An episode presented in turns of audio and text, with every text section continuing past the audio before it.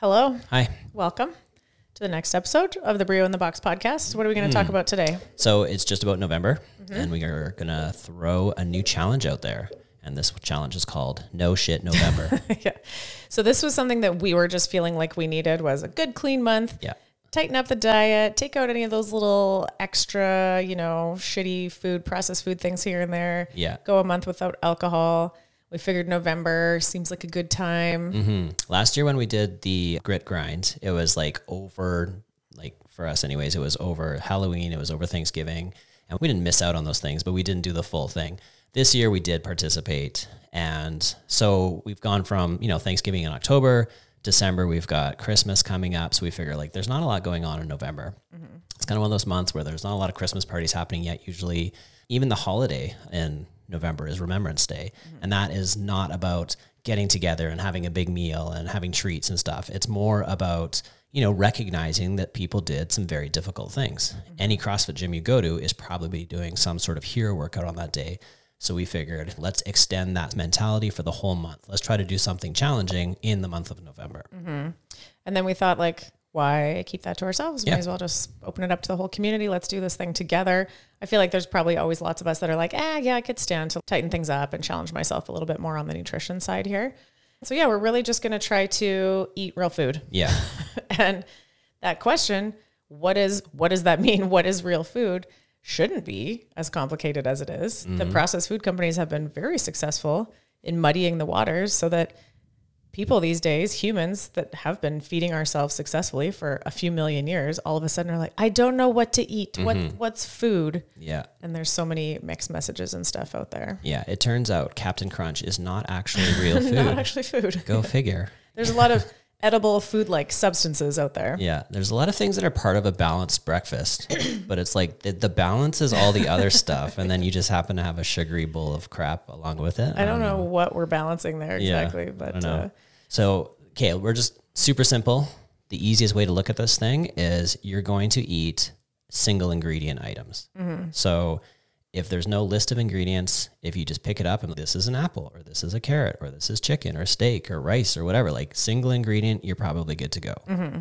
That's I think how you could make this challenge if you want to consider it challenging. The simplest, the least cognitive effort is Yeah. like you just fill your grocery cart with single ingredient items and then you know you're good to go. What that requires then the effort on your part is preparing and cooking those ingredients into meals at home. Yeah. Um, but that's fine. And Yeah. really from a cost savings perspective, if you take out a few of those like nights in a restaurant or nights where you hit skip the dishes or even just hit the drive through at Wendy's kind Mm-hmm. of thing, like you just buy a chicken at the grocery store for 10 or 12 bucks or whatever they are. That's Yeah. what you pay for like a burger at Wendy's these Yeah. days. So And Costco still has their like whatever six ninety nine full chickens that they continue to do. Yeah. And you can't go to a fast food restaurant for six ninety nine. There's just nothing. Yeah. You know? So there's definitely a lot of options as far as just single ingredient cost saving stuff. Mm-hmm. Um, but yeah, if it has one ingredient, you're you're probably okay. definitely in the clear. Yeah. So then you don't have to question anything. Mm-hmm. Other things you might choose to put in your cart then are going to require you to start to read ingredient lists on things. Right. That's another part of this challenge is start to just pay attention Yeah. to what are you eating and what is in the things that you're eating. Yeah. And this is where that question of is this food starts to get a little bit more complicated. So there's a, a handout that goes along with this. This was actually something I made for the kids camp to try to help the kids identify what's food. But honestly, the kids are kind of at the mercy of whatever the parents are buying because kids aren't out there doing the grocery shopping. So first big question to ask yourself is why was this made? Mm-hmm. Right? Is this a commercial product designed to maximize profit? Then that's probably not a real food. The processed food companies, they only care about using the cheapest ingredients with the longest shelf life and getting you hooked on hyper palatable flavors to get you to buy more Right. nutrition or your health is not part of that equation. And I tell people this all the time. So when I I have a an undergrad and a master's in marketing and finance, which is how to sell things and make money, and a huge part of that education revolves around food marketing because it's one mm-hmm. of the places where marketing makes the biggest difference because people make so many food purchase decisions. And if you can influence even 5% of those, you can pick up lots of profit for the company.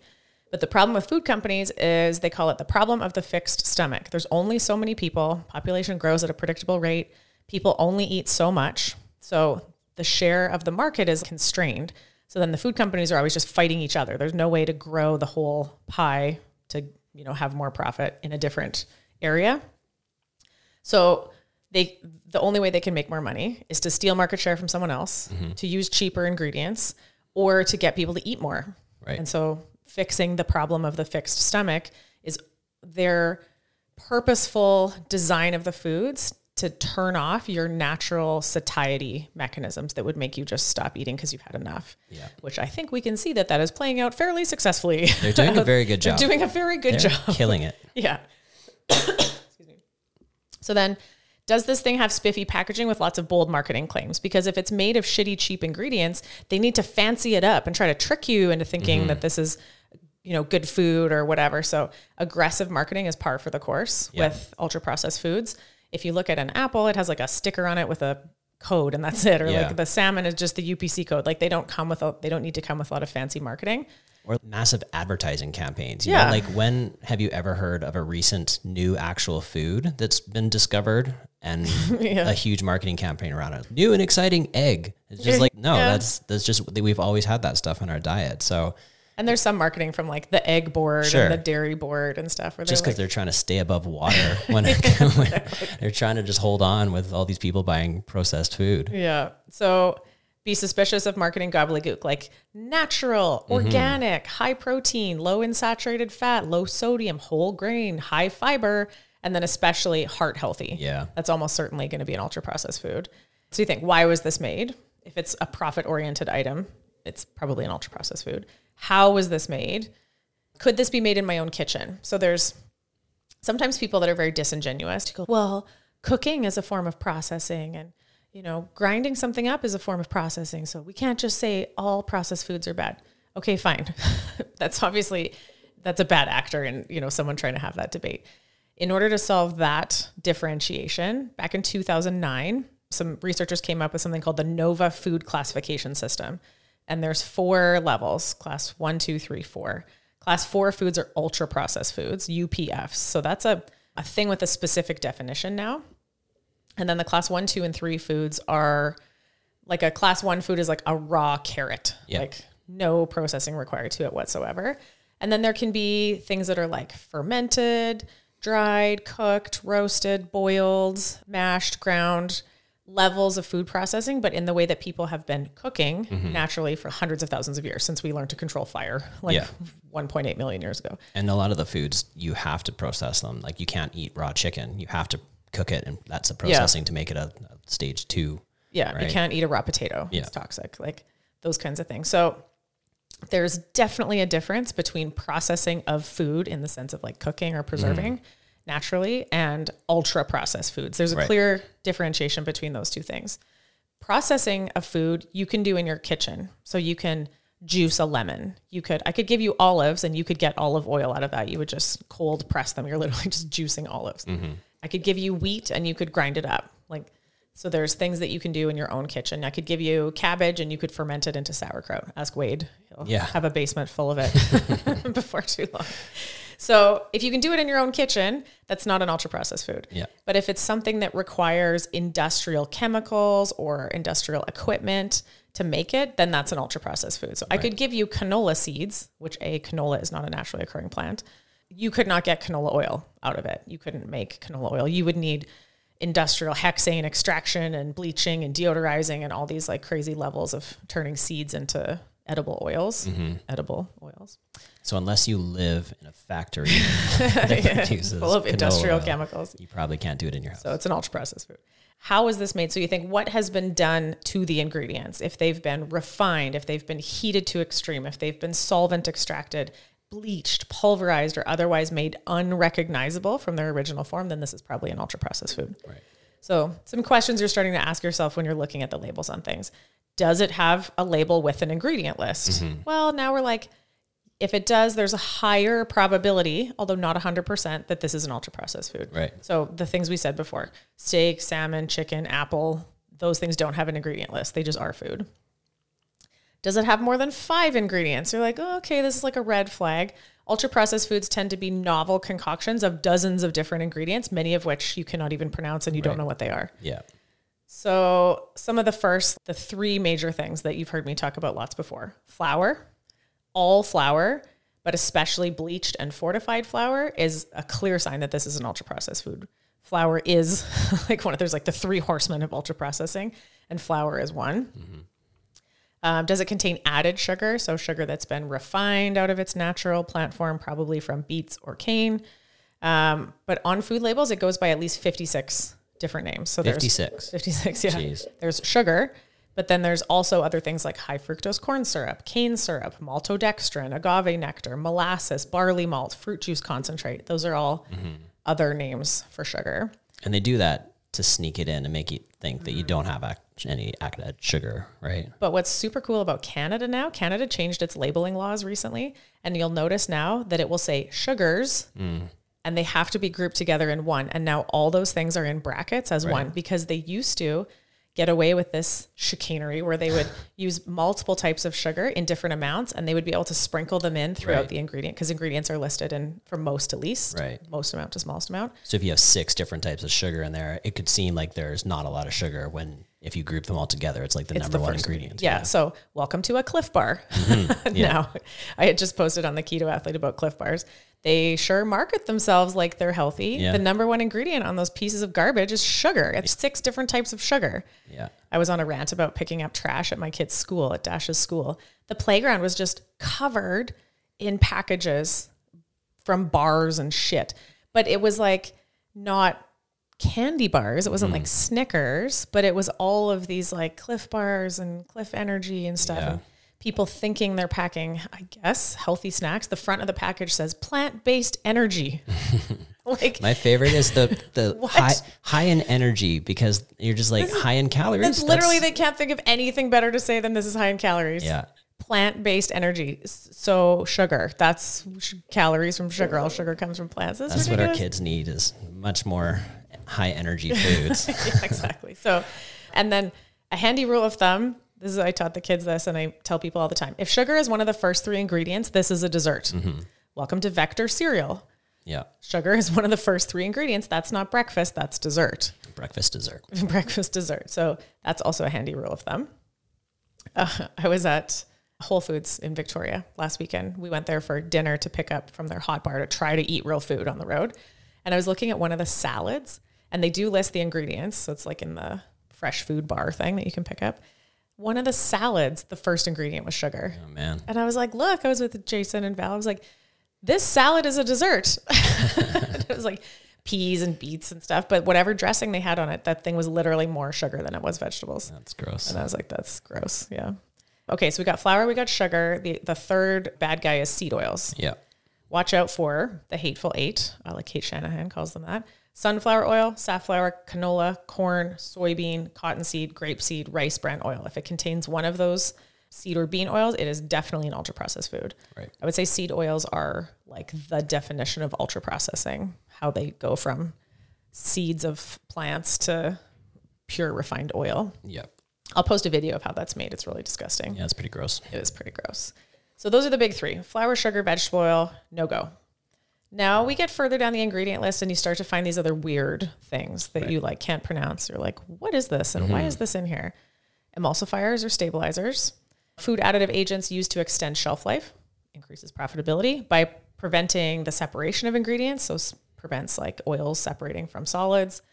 Keep an eye out for guar gum, gellan gum, carrageenan, mono N diglycerides, cellulose, carboxymethylcellulose, soy lecithin, xanthan gum, phosphates, polyglycerol esters, PGEs, polysorbate 60, 65, and 80. Those are all the things that when you start to read ingredient lists, you're like, why is this in my food? Mm-hmm. Like, what is this? And the good thing about this is that you don't have to remember a single one of those words. you just have to go. You'll recognize, you'll Nope. see something and, and know a word and be like, I have no idea what this is. Yeah, and that's you're like, not hey, food." that's not going to be going in. That's that's out.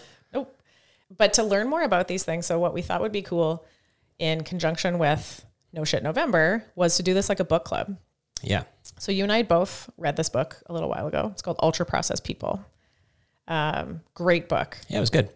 I've read dozens of books on nutrition and about food and the food industry and all kinds of stuff. This is definitely one of my favorites. Yeah. Well written, very well researched, but very easy to understand. Unfolds like a story. So we're going to do that along with trying to tune up the diet. Yeah, and the like the good thing about that book is that it's not a diet book. Mm-hmm. It doesn't tell you at all what to eat. It just explains what all these different additives are, Mm-hmm. where they come from, what they do. So it kind of gives you a little bit more understanding of what you're actually putting into your body. Mm-hmm. And he actually does a, a hilarious thing in the book where he recommends that while you're reading the book, you eat as much ultra processed food as possible so that you can like at the end of it be like, oh shit, that was not ideal. We're kind of doing the opposite, Yeah. which is probably a better a better way of doing it. Um, yeah, it's it's a great read. Yeah, he thinks you should get yourself so grossed out. It's sort of like to make yourself quit smoking. You should lock yourself in a closet and smoke eight packs in one day. That's kind of how he approaches it. It's like he eats almost nothing but ultra processed food for a month and then observes just how he's a doctor and Yeah. has all the medical tests and everything and observes how much his health declines and everything. So Yeah. he's pretty funny about it. But the nice thing is it's 304 pages. Yeah. It's okay, divided by 30 days. All we got to do is read 10 pages a day. Yeah. So we'll break that down into little chunks and we'll before you know it, you'll be through the whole book by the end of the month. And so in addition to have tuned up your own diet, you'll have way more understanding about what those things are when you flip something over and read the Yeah. ingredient label. Essential knowledge to navigate your way through the world these days. Yeah. Yeah. The whole point of this is to do something challenging, but to learn something as well. Mm-hmm. And whenever I do these types of things, I like to jump, I like go full send. Mm-hmm. I always like to like really jump in with both feet. So I've decided as part of my like no shit November, I'm also going to do like a mental health kind of break. And I'm going to get off of social media scrolling. It's not that I'll never use Instagram for the gym or whatever, mm-hmm. but I spend way more time than I need to just mindlessly scrolling through YouTube or Reddit or Instagram or whatever. When you could have read 10 pages of Yeah. a book. And so, and that's just it. If you are like, well, I don't have time to read 10 pages, like, well, how much time do you spend just looking at your phone? Probably Mm-hmm. useless cat pictures and stupid stuff like that. I'm sure you can scrape together 10 to 20 minutes every day to spend some time learning and Mm. making yourself a better person. yeah. So, yeah, it, it, it doesn't have to include that, but we want you to read the book and we want you to understand a little bit more about this topic. So the book itself, I have two copies. So I'd said the first two people that threw their name in the hat for No Shit November can borrow one of my two copies. Just give it back when you're done. I looked. Saskatoon Public Library has a couple in stock, and then they have their e-reader thing where you can borrow the ebook version on their app from them. You can also download it on Kindle. I read everything on my Kindle. Yeah. So then I just always have it on my phone. So then if I find myself on an airplane or in a waiting room or something where I would otherwise just flip my phone out and scroll nonsense, I try to open a book and just read a few pages of a book at a time. Yeah. And then I like to keep my notes and highlights and everything all organized in one place. Yeah. And we've we've already read this book, but we're going to do it again. Yeah. As part of this, we're going to read it, reread it, Yeah. just to stay together. Yeah. So so this was a quote from it's actually page 20, right early on in the book. You'll be reading this on day two. Usually, the aim of ultra processed foods is to replace the ingredients of a traditional and much loved food with cheaper alternatives and additives that extend shelf life, facilitate centralized distribution, and it turns out drive excess consumption. Pies, fried chicken, pizza, butter, pancake mix, pastries, gravies, mayonnaise, all these things began as real food, but the non ultra processed food versions are expensive. So their traditional ingredients are often replaced with cheap, sometimes entirely synthetic alternatives. So something like butter became margarine made out of hydrogenated vegetable oils. Cottonseed oil originally, that was a byproduct of the cotton manufacturing industry. Cottonseed oil was originally used as like an engine lubricant. And then they were like, hey, how can we figure out how to feed this to people? Let's tell them it's heart healthy. Let's start there. So I think it's important to remember that a lot of the things you identify as ultra processed foods, you could make a real version Right. in your own kitchen if you're willing to just do a little bit of work, which is what people had to do forever and ever to survive. So this shouldn't be like an outlandishly ridiculous demand Yeah. on our, our skills. So something like bread. Every loaf of bread you're going to find in the grocery store is an ultra processed food. They're all going to contain humectants and stabilizers and sugar and all kinds of things. But that doesn't mean that you can't eat bread. It just means that none of that is bread. Right. It, none of that is what your great grandma on the farm making bread would recognize. She would look at the ingredient and be like, what is all this shit in here? This isn't how you make bread. Mm-hmm. So one of the things I did with the kids at the kids camp was we I bought wheat, like wheat berries from Bulk Barn. Just went and bought wheat. I bought like a twenty or thirty dollar little grinder from Amazon. And we ground the wheat into our own flour and made a very simple little yogurt dough and made our own flatbreads. Yeah. And they were great. The kids loved them. They were, were super really tasty. tasty, We yeah. put garlic butter on them. We had them with uh, souvlaki and lemon rice and stuff. Yeah. And they were super delicious. So things like this, where it's, I'm not saying you can't eat bread. I'm just saying that that shit is not bread. Yeah. If you want to eat it, you're going to have to put in a little more work to do it yourself. A lot of people will make themselves sourdough. That's like mm-hmm. a, a big thing. And it's just one extra step Yeah. of going and, and getting some wheat and grinding it yourself. And mm-hmm. it's so funny because people like, that's so inconvenient. But it's like so many coffee aficionados will mm-hmm. grind their own beans every day. Like if you just have the right tools for the job, it's not that big of a deal. Yeah. Right. So if that bread is one of your things and you really want to still do that, you can make some pretty awesome homemade bread. Mm-hmm. And that's a great practice of like actually seeing what goes into the making of your food. Mm-hmm. You can, there's bread making machines that will do that whole thing for you. If you really wanted to just invest in the, like you said, the right tools, they will grind the flour and rise the dough and make, you know, in their own little machine. There's all Yeah. kinds of nifty stuff. So yeah, I think it's just getting a little closer back to the real deal. Yeah. And if all of that sounds like a nightmare for you, then just take it easy on yourself. Just eat single ingredient things. For- you can have a month without bread. It's Yeah, fine. You'll be okay. Eggs and steak and salmon and vegetables, then it'll be fine. Yeah. and just see how good you could feel without those things. So, keeping in mind some of the questions we would need to ask ourselves when we're now like this weirdo in the grocery store reading the ingredient label on everything, we thought we would take a look at some common items. Yeah. So, if we're like, hey, we're going to try not to make this uh, elaborately like expensive or demanding on our time, let's think of some simple things. So, currently in our freezer right now, we have two packages. They're each three pounds of ground beef. I, there's Italian sausage fresh in the meat section at Costco that is just pork and spices. It has no wheat crumbs or anything weird in it. So there's three pounds of ground beef cooked with a pound of Italian sausage. And it's just mm. like in a thing ready to go. And the other thing from Costco that we use is just a super basic tomato sauce. And we mm. actually have one of those. So here you are. You're in Costco and you're like, I'm going to read the ingredient. If you look at all of these ingredients, they're all just normal foods. It inc- this sauce has Italian whole peeled tomatoes, mm-hmm. olive oil, onions, salt, garlic, basil, black pepper, and oregano. So you could make this on your own. Mm-hmm. It's So just easier if you have a jar that's ready to go. Oh. But the key is to look at it because a lot of the time you'll go to buy a tomato sauce and there'll be like canola oil or some sort of sweetener or whatever. Mm-hmm. So you just have to like check the ingredients. Don't look on the front. No, Look on the side in the tiny print. it does say no artificial ingredients, so good for you. yeah, which They is true. correct. So could this be made in my own kitchen? Yeah, Yes. absolutely. Is this made of ingredients that I recognize and I have or could buy in my own kitchen? Yeah. Yes. So has anything weird been done to these ingredients? No. You could have you could have made that tomato sauce in a pot on your stove and just canned it and saved it for later. Yeah. So there are commercially prepared items that are not ultra processed foods. They can save you some steps. Yeah. And it's so convenient because you have your meat pre cooked and you can have your like prep day or whatever, and you mm-hmm. just make a whole bunch of stuff and just freeze it and have it ready to go.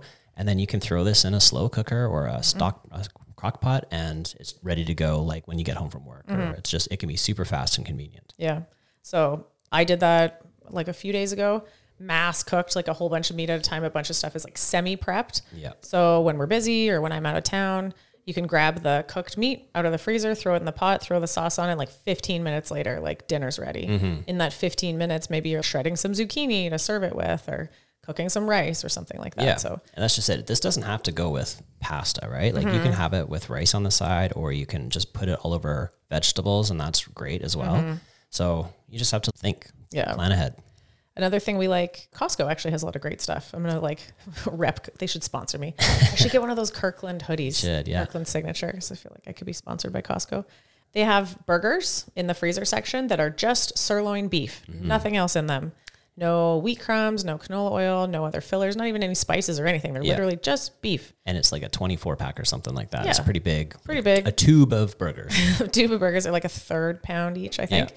We cook them all at once. We barbecue them all, put cheese on them, and then we just have them in the fridge for like easy lunches for the kids or like breakfast sometimes. I like a burger and a fried egg is awesome. We can think outside a little bit of the norm.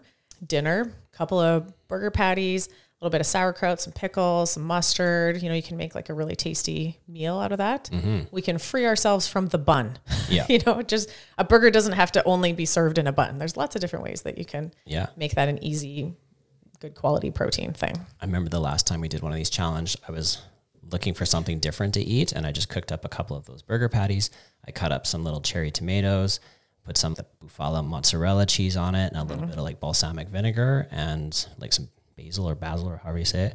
And it was like a caprese burger, and it was awesome, you know. And no bun needed; it's just a fork and knife, just as if it was a salad, right? It Yeah. was it was great. Yeah. Yeah, that's a good idea. So you can get a little more creative with those things. And rather than cooking like four for dinner or six at a time, we just cook them all Yeah. at once. If the barbecue's going, we're doing some dinner and some meal prep for the next couple days. Yeah, I think a, a big mistake that a lot of people make is they they consider certain foods to only be applicable to certain times of the day. You mm-hmm. know, like breakfast, it tends to be like some sort of like bacon and eggs or a cereal or something like that. Mm-hmm. And then lunch tends to be sandwich, all everything sandwich. And then dinner, it's where you have your like stir fries and your steaks and your whatever. Mm-hmm. And the easiest thing you can do is make more than you need in the evening. Mm-hmm. And then for your lunch the next day, you have leftovers. Yeah, Because it's just same. one less step. It's already ready to go. It's super convenient. It's as convenient or more than a sandwich and mm-hmm. still good. Yeah. So if we start to think meal by meal, so breakfast instead of being ultra processed granolas and cereals and toast and that kind of stuff, well, the classic egg, Yep. put unsweetened yogurt with a little bit of berries and maybe some almonds on the side or instead of orange juice just eat the orange in its mm-hmm. whole form. It doesn't have to be juiced and minus the pulp and Yep. things like that. I love ground beef and then crack the eggs on top and cook it all together with like sour cream and salsa like an egg taco bowl thing. Yeah. i do that quite a bit. So switch out some of those foods and then lunchtime instead of everything needing to be between two pieces of bread mm-hmm. which is fine if you can make the bread yourself but yeah start to free yourself from the sandwich we send lunch for dash every day now that he's at his new school got his little thermos Yeah. and he almost always just gets leftovers of whatever the other night was so Yeah. chicken or salmon or meatballs or little cheeseburger bites or taco bowls Yeah. you know. He's all about the taco bowl. So just rice and taco spiced ground beef and a little bit of cheese and good to go. Cheese is actually one of those ones that we should touch on because yeah a block of cheese is just cheese. But if you get the shredded stuff, which is I totally understand, way more convenient, yeah they have to keep it from sticking to itself. So they they put what is it in there? it's like an anti-caking agent. Yeah. So it'll have when you look at the ingredients of shredded cheese, it'll be different than if you looked at the block of marble cheese, right? Marble cheese is just going to be dairy ingredients and the microbial mm-hmm. enzymes and maybe like lactic acid. That that's how you would just make cheese. The shredded stuff is going to have some extra other like cornstarchy type things or anti-caking agents, other chemical names for things. Would be like, why is this in my cheese? Yeah. It's because if you took the brick of cheese and shredded it and left it in your kitchen, it starts to clump back together. So they have to put anti clumping and caking agents in it to keep it shredded apart. So unfortunately, you're gonna have to shred your own cheese. Yeah, that's you know if you've been coming to swall class, you got those strong arms now. You got that Yeah. gets your arm pumped. Uh, you can shred your own cheese. Yeah, that's what we're training for. On your abs.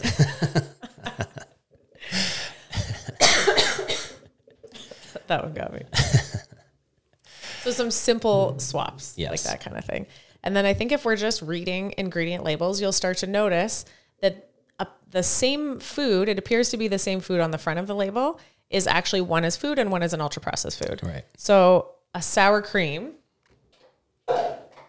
So this is the one. Obviously, we like the full fat stuff. You're not going to fuck around with that reduced fat shit. Here's the ingredients: milk ingredients, bacterial culture, microbial enzyme. This is food. There's one on the shelf at the co-op right next to it. Same fat percentage. It looks pretty much like it's the same product. It's even the same kind of brownish goldish color on it. Dairyland 18% sour cream. The ingredients on that one are milk ingredients, modified cornstarch, guar gum, sodium citrate, carrageenan, disodium phosphate, and bacterial culture. Yeah. And you're like, why? Why does all that shit need to be in my sour cream when all I needed was milk and the bacteria to to make it sour? So one is a processed food because it's been fermented, and the other one is an ultra processed food because it's full of all these other emulsifiers and stabilizers and stuff that did not need to be in there. This Yeah. stuff is delicious. And I would like I say taste wise they're the same, but texture wise, the one with the additives, it's like a little creamier, and that's why they add that stuff, right? So Yeah. it's easier to maneuver. But when I use sour cream, I just put it and mush it all around anyway, so it doesn't matter. Doesn't matter. Save yourself those extra weird additives. Yeah. How about the classic peanut butter? Oh man, learning about like fake peanut butter is so discouraging. I'm a big peanut butter fan. Yeah. Uh, who isn't really? Yeah, Okay, so Kraft only peanuts. This is the crunchy version. What are the ingredients? Peanuts. 100% select roasted peanuts. Okay. One cool. ingredient. So it's processed to the extent that the peanuts have been roasted and then ground up. The the normal peanut butter, I, I hesitate to call it the normal one, the regular mainstream one. Like the Jiffy garbage. well, it's still Kraft. Kraft Smooth, hmm. the regular stuff. The ingredients on this one are select roasted peanuts, soybean oil, sugars, two different kinds, hydrogenated vegetable oil, awesome, cottonseed and rapeseed oil, salt, and mono and diglycerides. yeah. You're like, what? Like, why does peanut butter that's already delicious by itself need to be adulterated with one, two, three different types of seed oils, two types of sugar, and mono and diglycerides? Yeah. It basically became icing sugar, peanut flavored icing. And I remember when I made the switch from traditional peanut butter to like actual natural che- peanut butter, there was definitely a bit of a, "Oh, it's not as good, but you just have to get over that little hump because they're they're designing that peanut butter in a way to make you want it and make mm-hmm. it more desirable and sweeter and you just don't need that. You can easily transfer over to a, a natural peanut butter and it's great. And yes, the oil separates and you have to stir it, but that's Yeah. why you guys work out. I'm not sure what Again, those strong arms are for if it's not to stir this peanut butter. Hot tip if you put it in the cupboard upside down, when you go to take the lid off and open the new jar, it's easier to stir if Yeah. the oil's on the bottom and not the hard stuff on the bottom. Pro tip. Pro tip. Okay, so hot sauces. Frank's Red Hot Classic. Ingredients are aged cayenne red peppers, vinegar, water, salt, garlic powder. All food. It's food. You could make that in your kitchen. This other knockoff sriracha that I bought Because there's a shortage right now. There's a shortage, and I didn't look at the ingredients before I bought this. Pimento jalapenos, vinegar, water, sugar, salt, garlic, xanthan gum, sodium benzoate, potassium sorbate. Damn it! Yeah. So, guar gum's an emulsifier, and then a couple, and so is xanthan gum's a like thickener, and a couple of preservatives that didn't need to be in there. It Yeah. could have just been peppers and vinegar and water and garlic and salt. It would have been fine. Yeah, you look at things like mustard and it's just like vinegar and spices. And Yeah, that's it. vinegar, mustard You look at things water. like ketchup and there's sugar and whatever. And it's Mm-hmm. like, yeah, you're going to have to give up some things that you probably enjoy, but that's fine. It's just for a little bit. Yeah, just do the experiment of just see how good you could feel if you only ate real food for a month. Yeah. There's a, a few aspects. One of the big ones there is your gut microbiome. Right. That's like the frontier physiology and especially the nutrition related stuff right now. We don't really know what exactly is up down there, but like something very complex. The microbial density of the human gut is one of the highest microbial densities of any places on earth, including like rainforest soil Right. which I think is like a fun fact. There's some people that think that the bacteria may have evolved us to just cart them around, that we are just an elaborate meat suitcase to carry bacteria around, which is kind of a fun way to think about it. Is, isn't there more bacterial cells in the human body than there are human cells? Yep, Yeah. you are more bacteria than you are person. So creepy. So, and they're doing all kinds of stuff down there. They're creating, synthesizing short chain fatty acids. They're sending neurotransmitters. They're making vitamins. They're communicating to the brain. The gut is made of neural tissue. There's all kinds of very complex things. Lots of research relating gut dysbiosis to not just like chronic disease, of course, but like anxiety and mm-hmm. depression and development of Alzheimer's and all sorts of things going on. So, a big part of taking out these emulsifiers, stabilizers, artificial sweeteners, those things has to do with restoring the gut microbiome. Do you remember the, the like old school Ninja Turtles cartoon, Krang the Brain?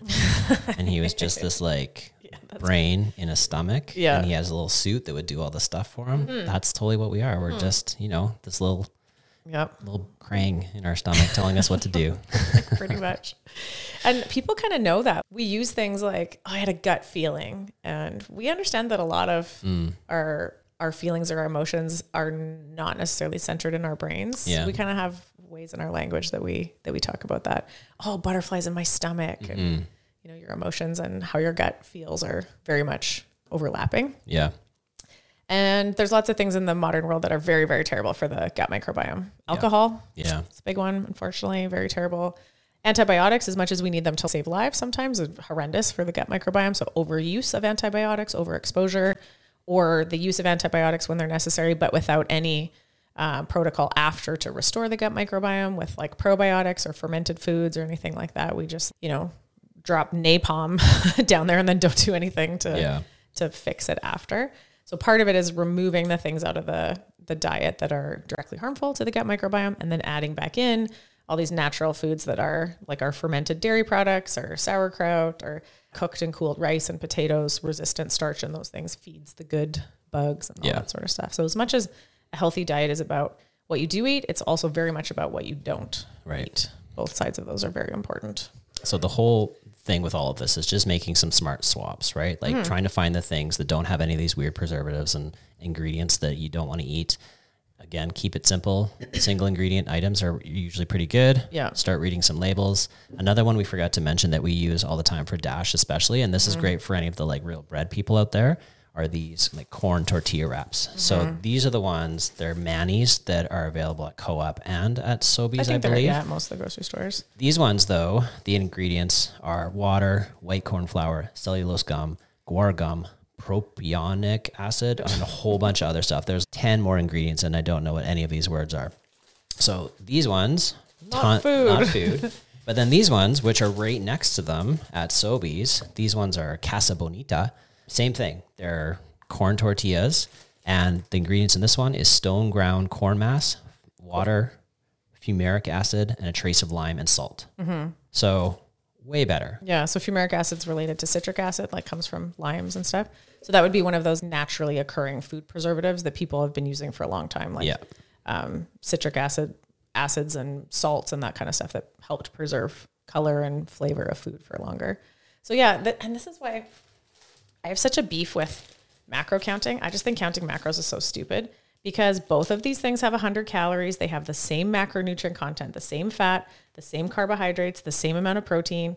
But one is a chemical shitstorm of ultra processed food and one is real food. Yeah. And we only know that not by looking at the nutrition facts, but by looking at the ingredients. What Right. is this? What is in it? What has been done to it? Yeah. You know, is this how grandma at Casa Bonita would have actually made tortillas? And would she be looking at propionic acid, benzoic acid, phosphoric acid, cornstarch, sodium propionate, xanthan gum, amylase, methylparaben, propylparaben, calcium hydroxide, going, what the F is all that? Yeah. And why does it need to be in a tortilla? It doesn't, Yeah. you know? And we did a cooking class once and we made corn mass Yeah. uh, tortillas and they're super easy. It was literally like the corn stuff and water and you Yeah. just mix it together and flatten it out and grill it. Which is how people in South America have been making tortillas forever Yeah. and ever. Yeah. And it's so easy, it's so convenient. Everybody loves tacos. I Mm-hmm. mean, who doesn't love tacos, right? So if you have a hard time and you love sandwiches, then just do tacos for the Mm-hmm. the month. Yeah, we've I think talked about this before where we think tacos are the ultimate travel food. Yeah. because we'll take all these little things. We bought a big griddle actually. Mm-hmm.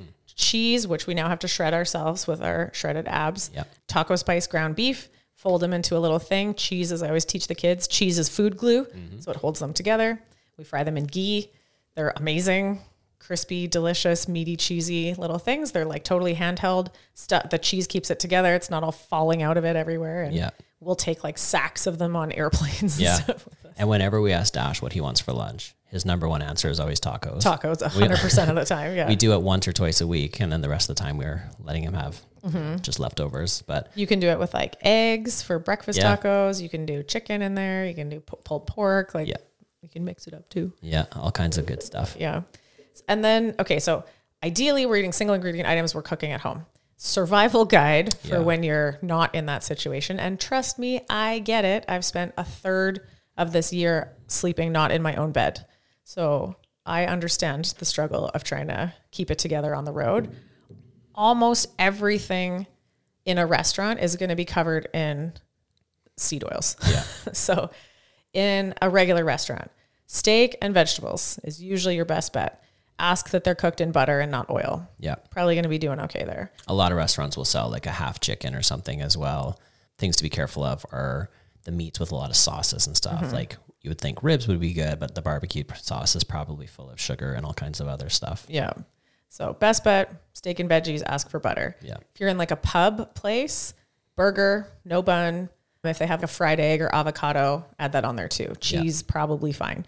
Obviously, you don't have control or full knowledge of what exactly they put in the burger and did it have breadcrumbs in it or something, but like you're doing the best you can mm-hmm. with what you got. Obviously, you skip the fries. Never, ever, ever eat fries Yeah. unless you made them yourself. And the mistake that we used to make years ago when we were trying to switch to a lower carb thing is we would have deep fried food, not mm-hmm. realizing how bad the seed oils were. Yeah. And every restaurant uses canola oil or some variation of a seed oil to do their deep frying. So unfortunately, you can't have wings or any of that kind of stuff either. Mm-hmm. But if you like that type of stuff, you can do it at home. Mm-hmm. Costco has wings that they sell, and the only ingredient is chicken wings. There's nothing in it. They're just frozen chicken wings. We throw them in our air fryer, and the kids go crazy for them. And Yeah. they're great. That's another easy weeknight thing. Yeah, They go from frozen in the air fryer to cooked and crispy in 30 minutes. yeah.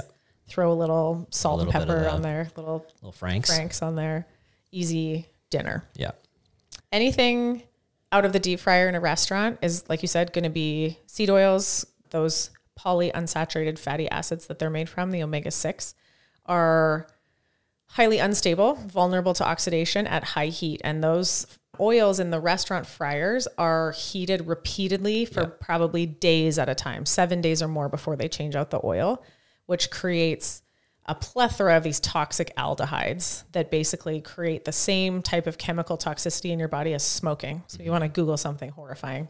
Google toxic Aldehydes. aldehydes. Yep. Malcolm Gladwell has a great podcast called McDonald's Broke My Heart, Oh yeah. an episode of revisionist history all about when McDonald's switched from using beef tallow, which is more saturated fat, more stable at high heat, to using vegetable oils, which is a misnomer. There's no vegetables involved in the mid 90s and made the fries way more toxic and way less tasty. They're just Yeah. way more bland and oily and they're not the same. So if you want to eat fries, that's fine.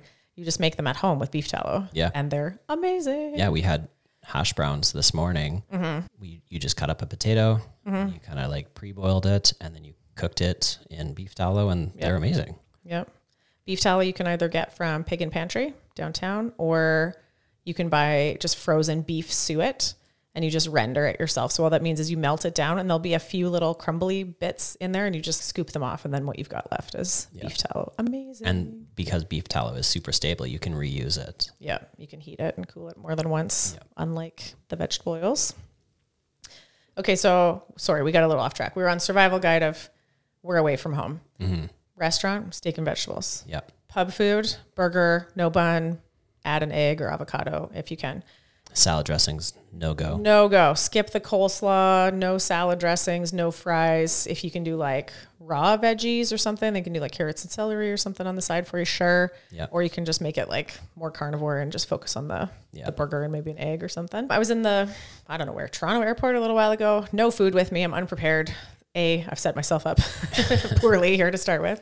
But I was like, I'm hungry in the little airport newsstand thing, just wall to wall ultra processed food and just fancy packaging. And even the healthy ones are still all just garbage, ultra processed foods, except I found those two little hard boiled eggs that come in the package together, some dill pickles, those little dilly bite things.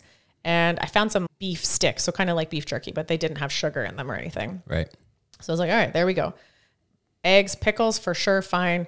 I would need to go back and double check the ingredients on the beef sticks to make sure there wasn't anything else crazy in there, but that's fine. And I'm it's gonna tide me over. I'm gonna have some protein and some salt, a little pickles, a little vegetable in there, Yep. drink some water. I'm gonna be fine. Yeah. If I could not find a single real food item, then I can just fast. Yeah. And that's fine. Like I don't have to eat just cuz food is there or just cuz I'm slightly hungry. Like you should have the ability to comfortably go 24 hours between meals and not die Yeah. and not have an emergency. Like you'll be fine. You can sit with a little bit of discomfort and be like, eh, I'm hungry. But again, stay calm. it's a bit like doing Tabata assault bike sprints to be like, this is uncomfortable, but like, you're not going to die. You don't need to panic about it. You should be able to go from dinner one day to like dinner the next day Yeah. without having access to food and you'll be okay. Yeah. And if you literally cannot, if you're like getting shaky and lightheaded and foggy or having like stress related symptoms like hanger, like you're lashing out at people and you can't control your emotions, that's a mega red flag Yeah. that your metabolism is seriously fucked up and you need to do some work here to fix that. So, This thing is for you.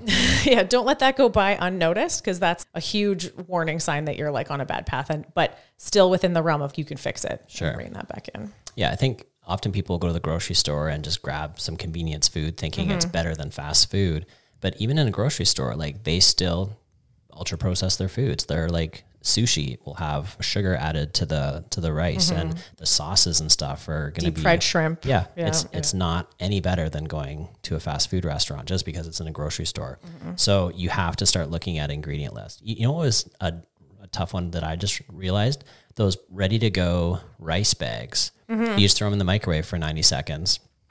I always thought those were just fine. And then I finally read the ingredient list and like, no, there's canola oil. in in all of them except for one I found yeah. that's a coconut flavored rice that uses coconut oil. Oh, there you go. I've but I've spent my time in like superstore in somewhere whatever city I was in because I when I travel, which I do almost every other weekend, I try my best. I try to hit a grocery store instead of a restaurant whenever I can. But I mm-hmm. I want something I can just microwave in a hotel room, and I'm like, okay, like single serving items. I'm like sitting there reading 27 different packages of rice and going, seriously. None of these are food. They all have shit added to them.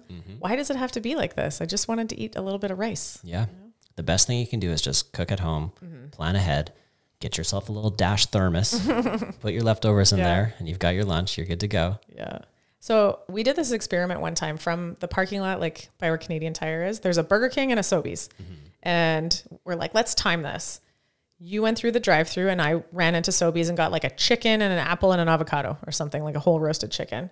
And I was out and done faster than you could get through the drive through at lunchtime. So Especially at lunchtime. yeah, don't come at me that it takes too long. I don't have time. Bullshit. Same, it took less time.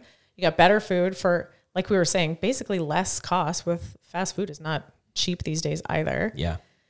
In order to make that possible, though, I one of the things I always, always, always have on me is plastic cutlery in my little travel bag, my backpack with me all the time. I always have a knife and fork Yeah. so that if I'm picking up something like a roasted chicken instead of a burger, something I can eat with my hands, I always have cutlery with me. For sure. And then I do when I travel, I always have a little collapsible Tupperware so that if I buy like a chicken or something the night before at the grocery store, I can bring part of it to the seminar the next day with me for lunch. So Yeah. that I always have try to be a little bit prepared with those things. Okay, so we're looking forward to a good month. Tighten Yeah. it up. I really would like this to be the kind of thing that everybody as the whole community is doing slash thinking about. Yeah. And the way it's going to work is you'll have a online course available Mm-hmm. and you sign up for the course. It's free. We're not charging anything. You just sign up and put your name out there Yeah. and you just have to like, did I do it or did I not do it? Yeah. Every day. And you're trying, obviously the goal is 30 out of 30. Yeah. You should be able to go 30 days without needing any shit food. But if even that thought of like, I have to go a whole month without sugar or without a drink gives you some anxiety, sit with that feeling for a little bit and think about how maybe mm-hmm. you've gotten yourself into addiction type territory and that's a serious thing that could be addressed. And let's start to work towards just better. Yeah. If you have not gone a single day in the last month without ultra processed food or alcohol, even one day in the next month would be a win. Yeah. And if maybe you had one day a week in the next month, that'd be an even better win. And if you had every other day without alcohol or ultra processed foods, like we're getting better, right? So Yeah. if you're going from zero days without that stuff in your diet to some, that's an improvement. Yeah. If you're pretty good and you eat mostly well and don't drink that much and you take it to like you just have 30 perfect days in a row, awesome. We'll do a little draw for a prize at the end for anyone that can go 30 out of 30, but yeah, I guess it does progress, not perfection, but Absolutely. perfection would be cool. Aim as high as you can. Yeah. Don't, don't let it be that you got five days in and then fall off and something happens on day six and they're like, ah, fuck it. No, you just get back on it, right? Do as many of these days as you can. It's supposed to be challenging. So challenge yourself in a new way and just see how it feels. Yeah, and I think that's the thing. I really enjoy what happens if I do this. Nothing that I try, I have the expectation of it being permanent. Yeah. But I like to try and just see. I don't like the idea of being hooked on anything that I don't need. Mm-hmm. If I get to the point where I'm like, I need coffee in the morning, guess what I'm doing next? Yeah. Fucking no coffee for 30 days, that's for sure. If I'm I- like, I need to eat bread, well, guess what I'm doing is I'm going no bread for 30 days. I do not like being beholden to these things. Like, Yeah. I need a drink, I need, or, you know, I hate cold water. Ugh.